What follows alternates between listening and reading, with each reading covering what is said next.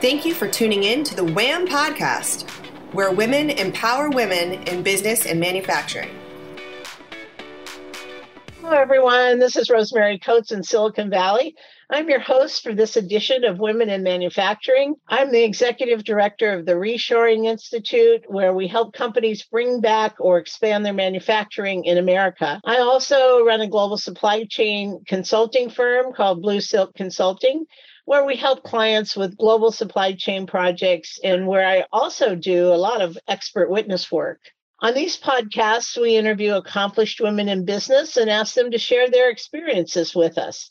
We're looking for insights that we can all learn from. Today, I'm delighted to welcome my guest, Bridget Jaeger the Chief Operating Officer at CH Technologies, a company that provides test equipment for inhalation research. So interesting. I'm sure she'll tell us about the technology, but very, very interesting.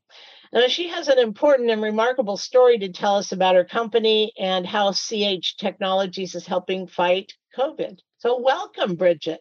Thank you very much. Nice to meet you, Rosemary, and thank you for having me. Yes, yes. So I'm excited to learn more about your company today.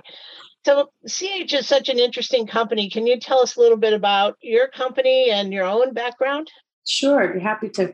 So I'd like to just start by giving you an introduction to me. My company is a family-owned business. Um, I've actually this year become the chief executive officer. So I have uh, taken on the role and succeeded, I guess you could say, my father. So I just kind of wanted to give you a little bit of history because I think being a family business, it is something unusual, especially kind of in this medical uh, public health market.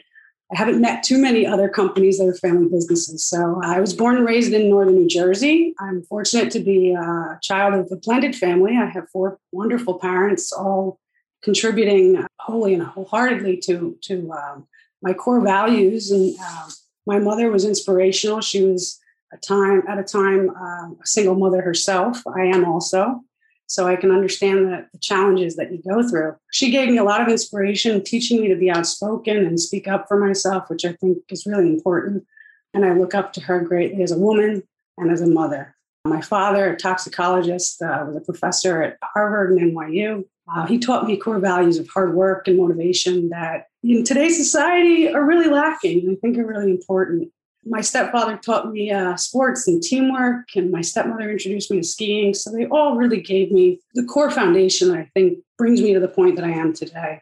I went to an elementary, Lutheran elementary school for a number of years, went on to Catholic high school and then to public school, uh, went on to college at uh, Catholic University, where I became educated and got a Bachelor of Science degree in elementary education throughout my career in high and college, I did um, work for my father, and I had some experiences in the, in the, four years in college to learn about his business and kind of develop my own understanding of business. So I didn't really have an interest in, in college to go into business and go into this company, but I came out of college with an elementary you know, education degree. And that time in the early 2000s, there was really a, a great influx of teachers uh, special needs degrees and master's degrees. So there were many people ahead of me. Are you um, teaching special needs kids? Is that your specialty area? I was not. I got a Bachelor of Science in elementary education, which with a focus in mathematics and history. So, ironically enough, I don't know why they label that Bachelor of Science, but that's the degree I earned, and, and I'm proud of it.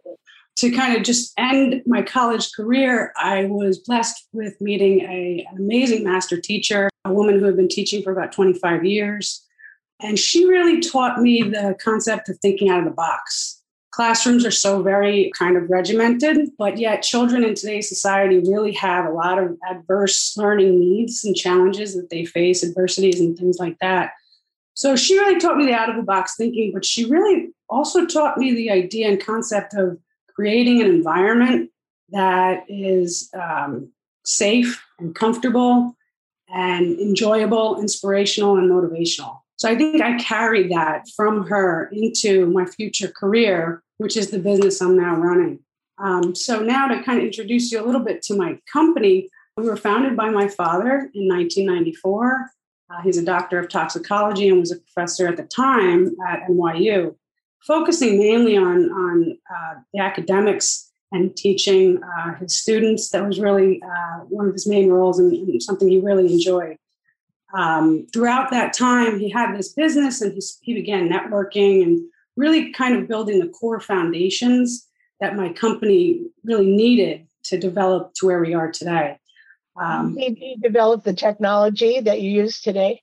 He did. He patented some of the equipment, and he really just at that time was developing these relationships to um, network with his colleagues in the community, the scientific community, becoming familiar with what products were out there on the market. And he had a desire to take his knowledge in toxicology and public health and really implement products in in a in a unique way, I guess you could say. We really do spend a lot of time and effort. We have a huge product range in environmental uh, monitoring and uh, scientific equipment that's really high precision equipment, monitoring particles, generating particles. Clientele is focused in the pharmaceutical industry, aerobiology, biodefense, fairly inhalation technology. So, what aerosolized particles that you're testing, or is it other other kind of tests as well? Um, so it's aerosolizing anything from viruses to pollen, uh, really environmental health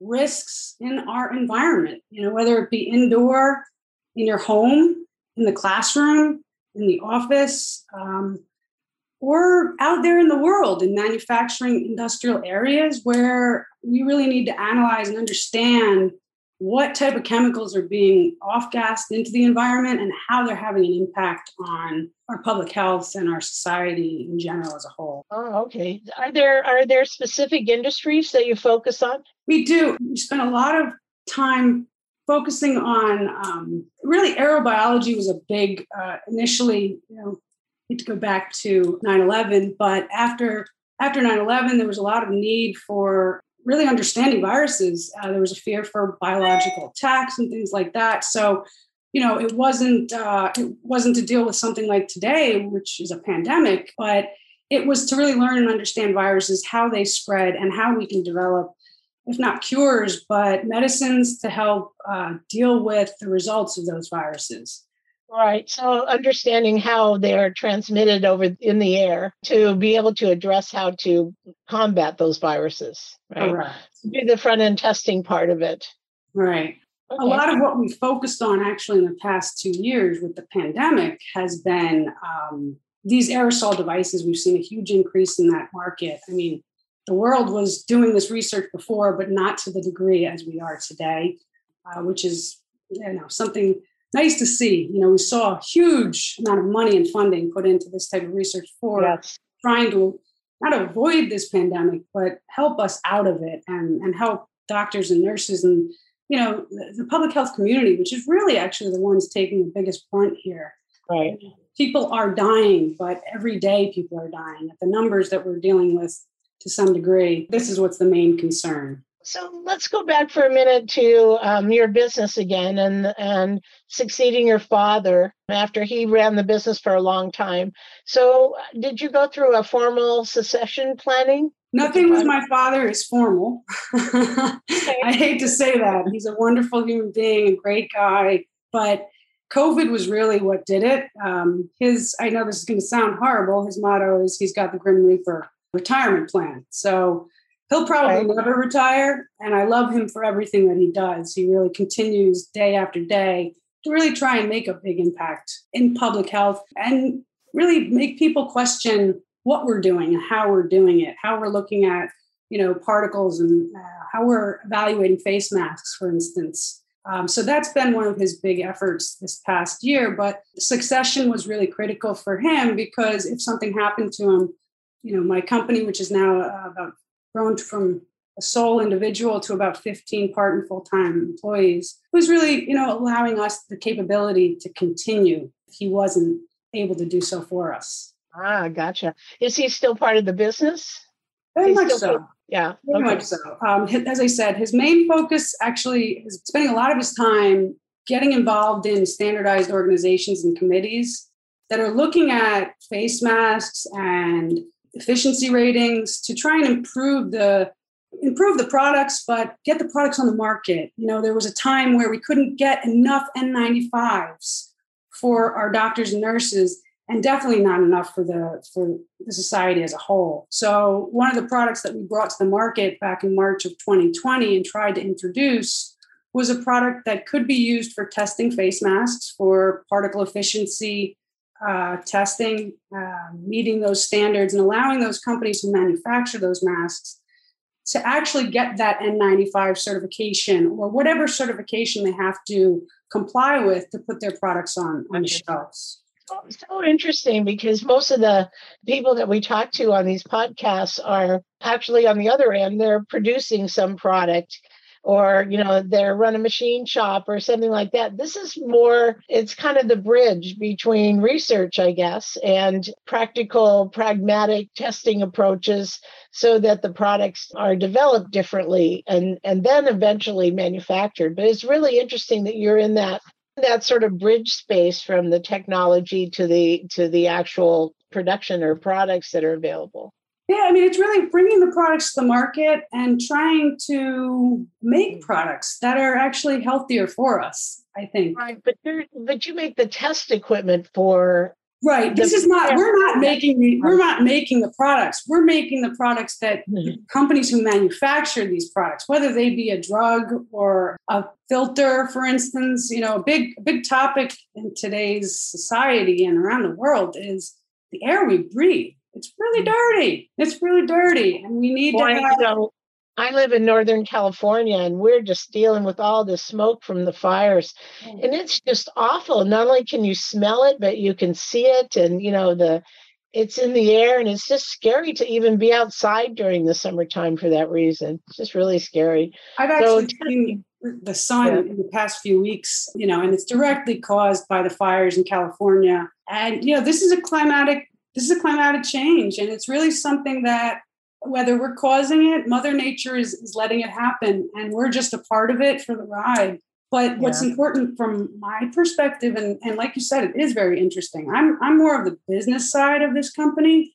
I helped them develop the business in terms of you know the inventory management system and the customer service and um, you know getting the packages out the door. He's the expert, and my engineers are are also. Um, but these are really critical things in these times to have products to brought to the market that are really protecting us. You know, the filter that you put in your air conditioner, it's a HEPA filter, it's a MERV filter. It's tested using our equipment to look at the pressure drop and uh-huh. make sure that, you know, the dust and the pollen and the large particles and even the small particles are being removed. Very interesting.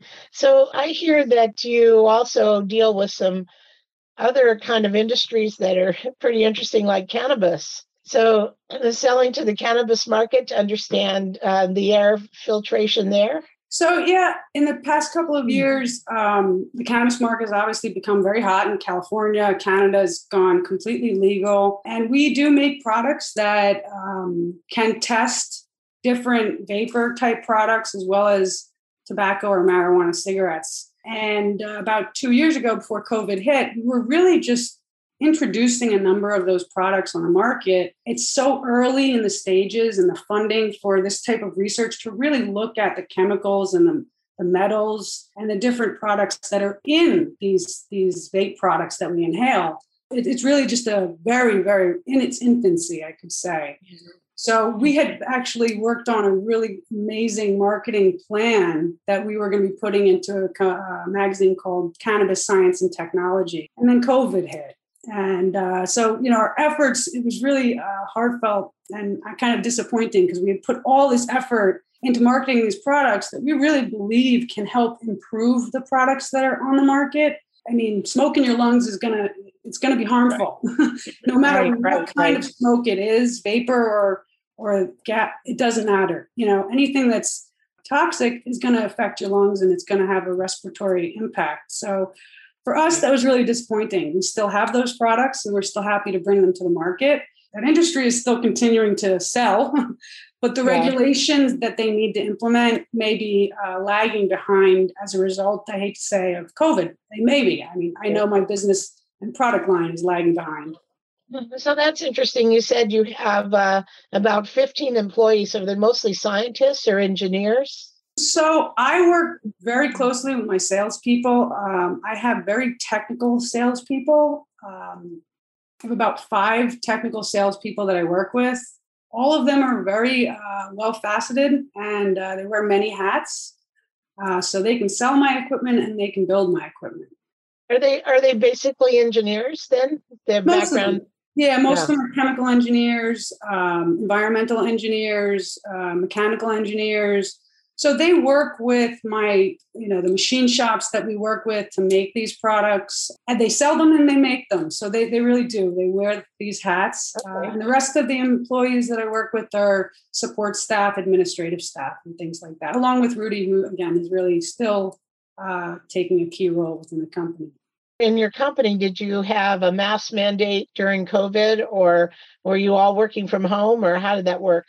Um, so ironically, because I'm in this business, I was really aware of what was going on in China back in January. And uh, I have a colleague whose wife is Chinese. So I was trying to continuously, up until the day we were quarantined, get the scoop. And uh, I knew it was coming. So I had pretty much prepared my company and got everybody virtual. Uh, everybody was working from home the day of quarantine, you know, and ready to do so. I was personally fully prepared with the fridge stocked of food, and I told everybody I knew, you know, make sure you're prepared because it is coming. My father was actually on a cruise ship at the time, and he was just returning from South America, and I was really concerned that he would actually be quarantined on a ship. My stepmother did get sick, so we we we were we were very concerned about that. But he was fortunate to to get off the ship and get a flight home just before, literally three days before COVID, the quarantine, I should say. Right, right. So yeah, you would be both. I was um, because I've done. I have a lot of experience in China,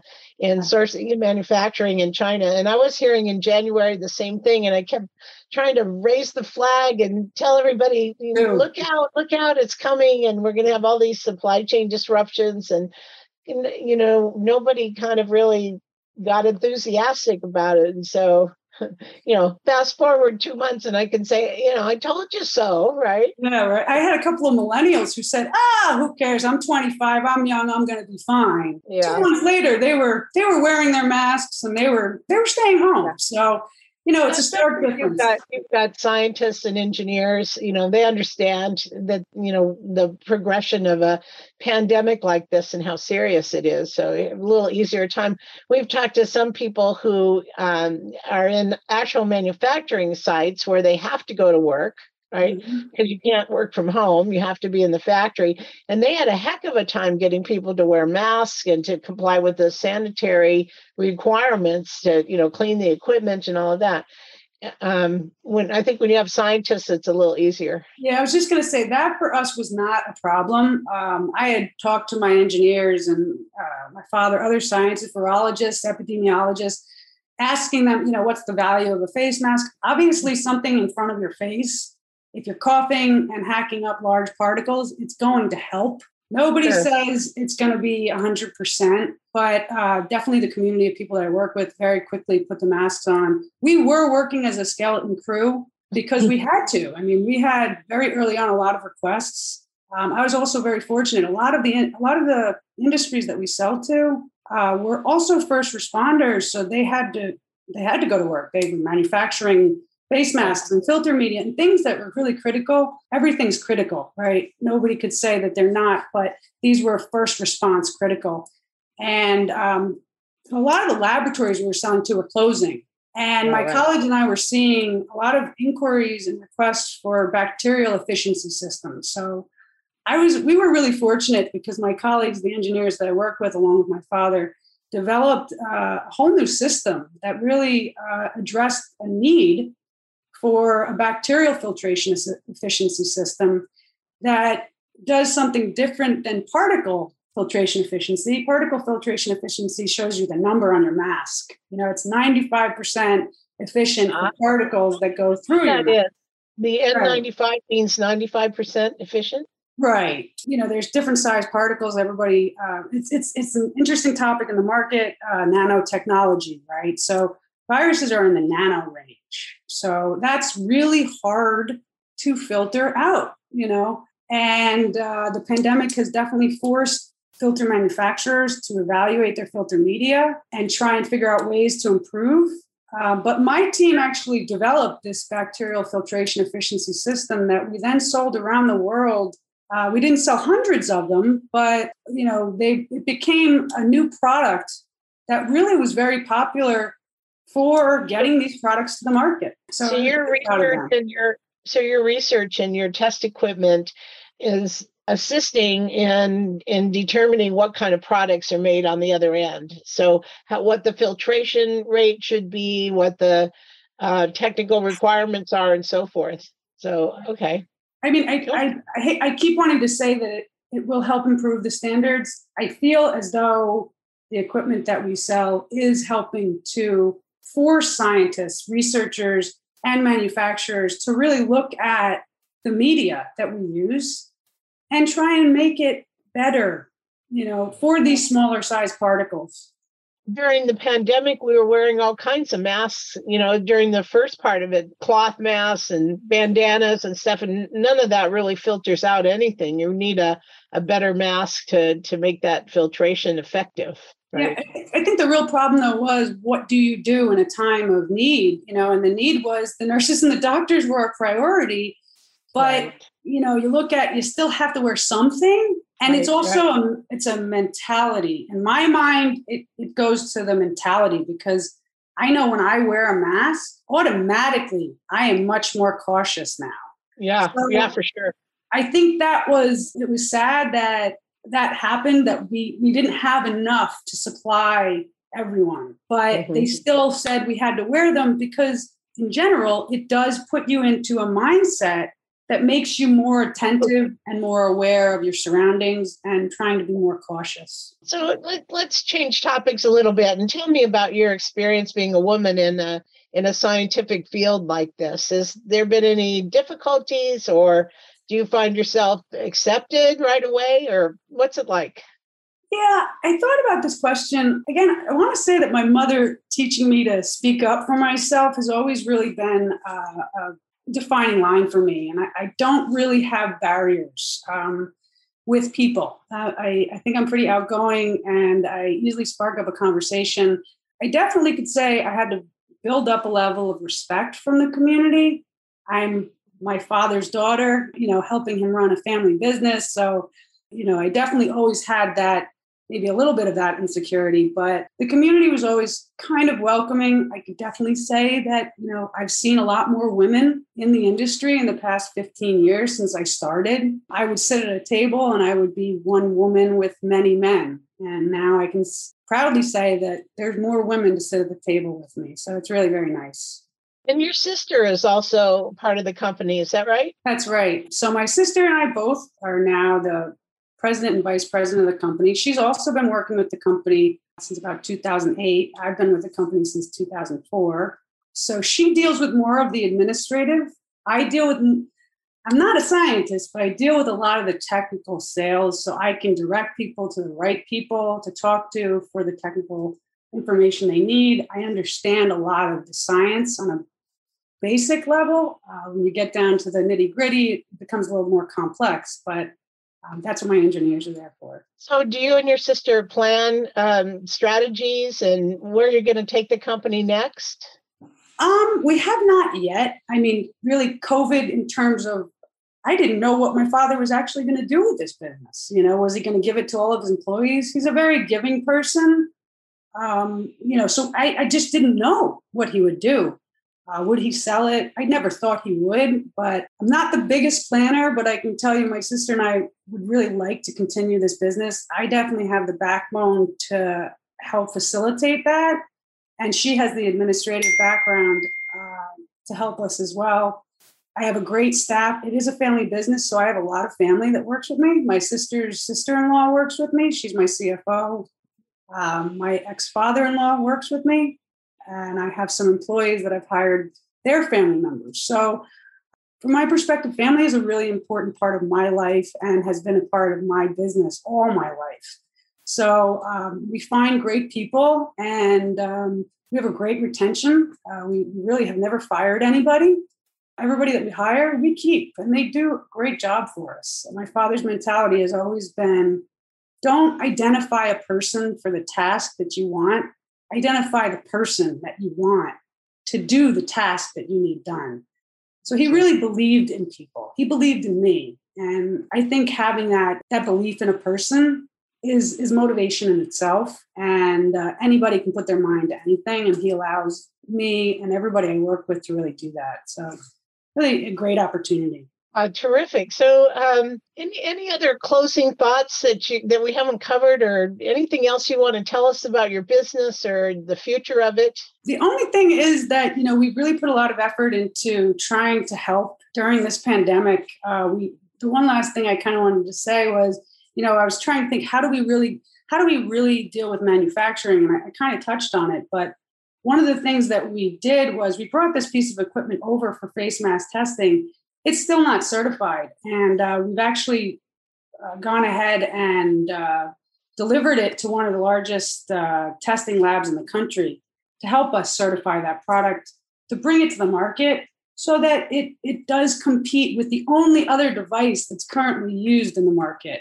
And that's the sad part. So I feel like we've put a lot of effort to trying to help in this pandemic and uh, I'm proud to see this product being evaluated by this testing lab and really hoping that it will be accepted and allowed to be used so that these face mask companies can really look at other methods, which I think is also really important. Competition is important in manufacturing, and it's actually what helps products become better. So we are at a time where we're trying to improve something. It's very hard to do that laterally at the same time and see the impact right away.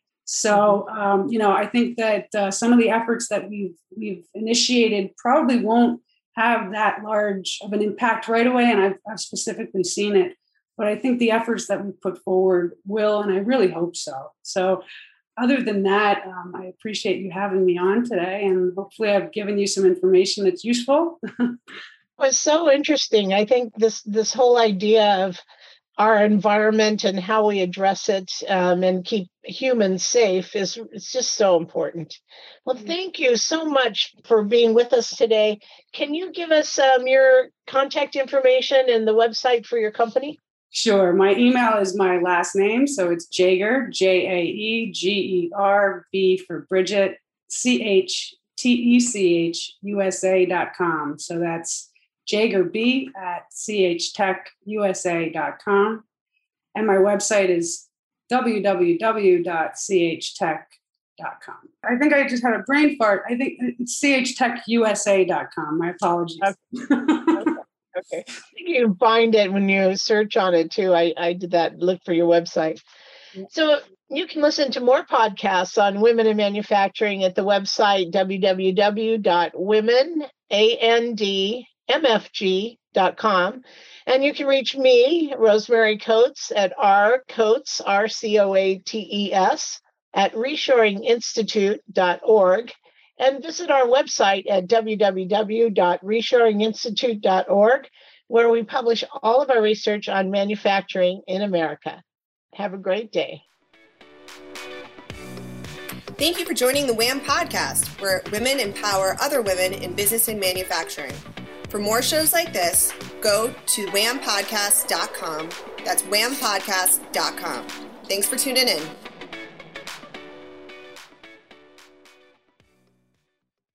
This podcast is a part of the C Suite Radio Network. For more top business podcasts, visit c-suiteradio.com.